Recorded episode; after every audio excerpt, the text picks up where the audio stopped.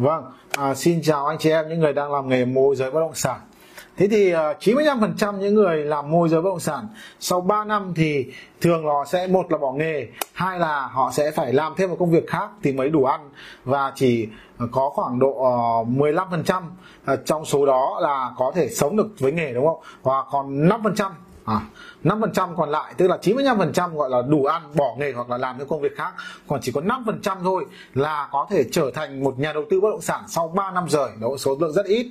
Vậy thì uh, điều gì khiến cho uh, những cái người à, cũng là nghề môi giới như vậy cũng xuất phát điểm à, bằng con số không như vậy. Họ sau 3 năm họ trở thành một người môi giới bất động sản xuất sắc và trở thành nhà đầu tư.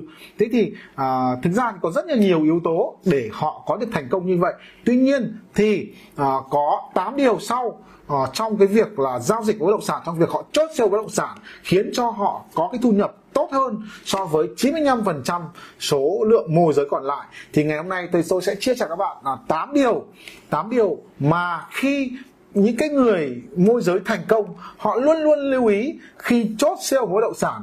Và tám cái điều này nó sẽ giúp cho họ có cái gì hiệu quả chốt sale cao hơn. Và khi họ chốt sale cao hơn thì sao? Thì họ sẽ có thu nhập cao hơn và cơ hội họ trở thành nhà đầu tư sẽ nhiều hơn so với những môi giới còn lại. Và nếu như các bạn đang nằm trong số 95% của môi giới đang không có thu nhập tốt trong nghề môi giới bất động sản thì hãy lắng nghe và hãy ờ, tập trung vào tám yếu tố này khi các bạn trình bày hay là chốt chốt siêu bất động sản và hy vọng là sẽ giúp cho các bạn thì hãy nhanh chóng sau một thời gian ờ, mà các bạn có thời gian bạn làm trong nghề của mình thì các bạn sẽ trở thành những nhà đầu tư bất động sản khởi nghiệp mới bắt đầu từ nghề môi giới. Đó. Vậy thì có 8 điều 8 điều để các bạn lưu ý khi chốt sale bất động sản là gì?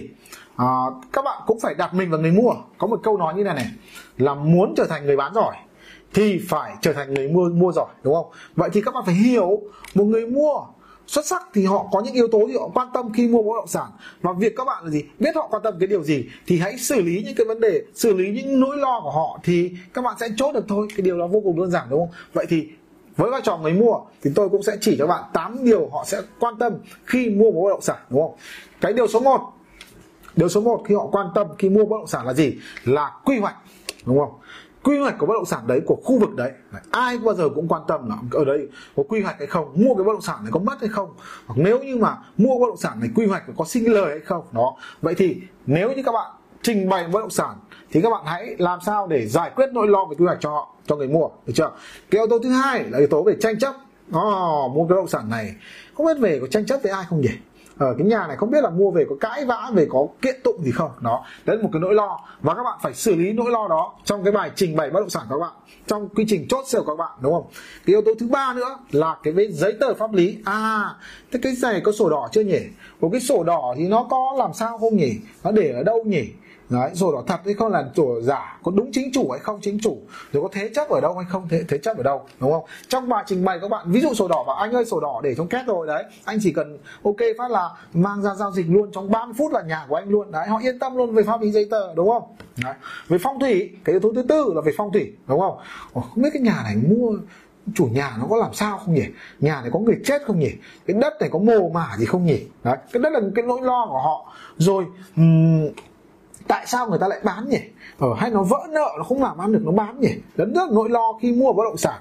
Thì các bạn cũng giải quyết nỗi lo đó bằng việc các bạn nói à chủ nhà này à, có mấy mảnh đất thôi bây giờ cái mảnh này người ta xa quá hoặc là họ không có thời gian nó bé quá họ không muốn giữ lại làm cái gì cả. Đấy họ cũng không tiện họ họ dồn tiền họ đầu tư cái mảnh to hơn chẳng hạn. Các bạn trình bày như vậy thì tự nhiên là tâm lý về cái phong thủy ô là nỗi lo nó không còn nữa rồi. Ví dụ như vậy. Đó. Yếu tố thứ năm nữa họ quan tâm nó là gì? Là giá cả.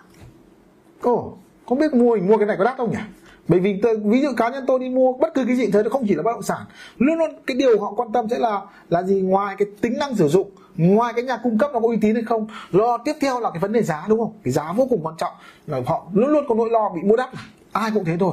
Và luôn luôn muốn tìm cái bất động sản rẻ. Đấy. Bạn xử lý được cái vấn đề giá, thế thì thì lại lại, thì thì lại loại trừ một nỗi lo nữa và cơ hội để khách hàng ra quyết định mua ngay rất là cao, đúng không? Đấy. Bạn trình bày như nào? À cái nhà này bây giờ ờ, nhà bên cạnh kìa, ba cái nhà bên cạnh kìa, nó bán cũng cái diện tích này nó đều bán 100 triệu một mét vuông. Thế nhưng cái nhà này vừa gần đường hơn, lại mặt tiền đẹp hơn, giá có 90 triệu mét vuông thôi. Đấy. Mà căn này nhá, phải mấy tháng mới có một căn như vậy đúng không? Và và có mấy khách hàng nó đang hẹn đòi đặt cọc khi họ đến họ xem ví dụ như các bạn trình bày rằng à cái bất động sản này đang rất hợp lý về giá rồi thì họ không còn nỗi lo về giá nữa thì họ ra quyết định sẽ rất là nhanh đúng không? Thậm chí họ quyết định ngay luôn đòi đặt cọc ngay luôn ấy. đấy. Cái yếu tố thứ sáu là gì? Là những tiện ích xung quanh khu vực bất động sản. Chắc chắn là phải quan tâm rồi đúng không? Vì sao? Về đây ở ở thì bên đi chợ ở đâu đúng không? Ví dụ như đi uh, ăn uống bát phở ở đâu đi cà phê ở đâu tập thể dục ở đâu đấy thì những cái điều đó họ quan tâm. Đấy thì họ rất là quan tâm những, những cái tiện ích phục vụ cho đời sống của họ. Nếu các bạn trình bày họ chia sẻ cho họ giới thiệu cho họ những cái tiện ích những cái uh, lợi ích khi mà họ sống ở đây ừ, tốt như thế nào ờ, thì phục vụ đời sống họ như thế nào thì họ sẽ mất đi cái lo lắng đó. Họ yên tâm họ ra quyết định nhanh hơn rất là nhiều. Cái yếu tố thứ bảy nha cái yếu tố thứ bảy nha là nếu như đấy là nhà thì sẽ quan tâm đến cái kết cấu của cái nhà này. À cái nhà này không biết là xây kiểu gì nhỉ? Có chắc chắn không nhỉ? Có cẩn thận không nhỉ? Có thấm rột ở đâu không nhỉ? Có nứt ở đâu không nhỉ? Có nghiêng không nhỉ? Đồ đạc nó có tử tế không nhỉ? Ở ờ, cái, cái cái cái cái cái điện nước nó ra làm sao? Đấy những cái quan tâm kết cấu bên trong nhà nếu có. Đấy thế là yếu tố thứ bảy các bạn lưu ý, phải giải quyết vấn đó. Và cái chủ nhà này này, ngày xưa họ xây chắc nổi tiếng ở cái cái cái cái cái phố này luôn. Ai cũng biết là cái nhà này xây, móng mà đổ, xây thậm chí xây 7 tầng cũng được. Đấy sắt toàn sắt phi 12 phi 14 ví dụ như vậy các bạn biết được họ chủ nhà họ xây cẩn thận như nào? Bạn giải quyết được cái nhu cầu nỗi lo như vậy. Đó, anh nhìn này tất cả để cửa cửa bằng gỗ lim này. Đấy anh nó để 5 năm nay là nó không cong vênh này. Ví dụ như vậy. Đấy đồ nội thất toàn đồ cao cấp thôi. Anh nhìn này bao nhiêu năm rồi vẫn bền vẫn chắc này. Dây điện thì thôi anh không phải nói. Ví dụ như vậy. Đấy. và cái yếu tố cuối cùng là yếu tố số 8 nó là bắt đầu mình cuối cùng là quy trình giao dịch ô oh, bây giờ cái nhà này à, ưng rồi, thích rồi. Thế mua thế nào nhỉ? Hay đặt cọc thế nào nhỉ? Đặt bao nhiêu tiền nhỉ? Thế thì bao giờ được nhận nhà nhỉ? Rồi thì công chứng như thế nào nhỉ? Giấy tờ như thế nào nhỉ? Thì giả tiền kiểu gì nhỉ? Lúc đấy không bắt đầu băn khoăn những cái yếu tố đó. Thì các bạn giải quyết nốt cái vấn đề đấy. Bảo anh ơi, thế bây giờ cái nhà này thì bây giờ anh chẳng phải làm gì đâu. Thì bây giờ chốt lại giá như vậy là quá rẻ rồi, 6 tỷ rồi. Ok, thế thì anh chỉ chuẩn bị giấy tờ chứng minh thư nhân dân thôi. Ngày hôm nay anh đặt cọc trước cho cho người ta là 300 triệu đấy thì hợp đồng em có đây rồi. Đặt xong rồi để yên tâm là không ai lấy nhà của anh. Đấy trong anh cho em anh về anh chuẩn bị khoảng 5 ngày 7 ngày. Anh uh, thu xếp thời gian để ờ, để thứ nhất là chủ nhà họ cũng thu xếp là giấy tờ bên họ để chuẩn bị đầy đủ.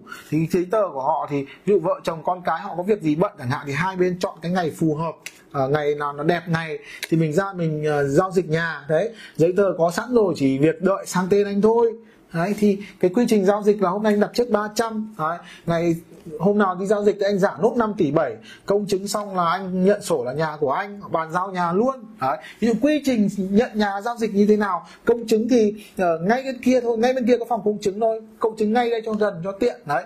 Bên đấy thì họ cũng làm rất là rẻ thôi. Đấy cái nhà này tiền công chứng chỉ hết khoảng 2 triệu. Ví dụ như vậy thì họ rất là thoải mái rất an tâm tám cái câu hỏi, tám điều họ quan tâm đều đã được các bạn xử lý và giải đáp thắc mắc hết rồi. Thì tự nhiên là gì? Họ sẽ ra quyết định mua rất là nhanh.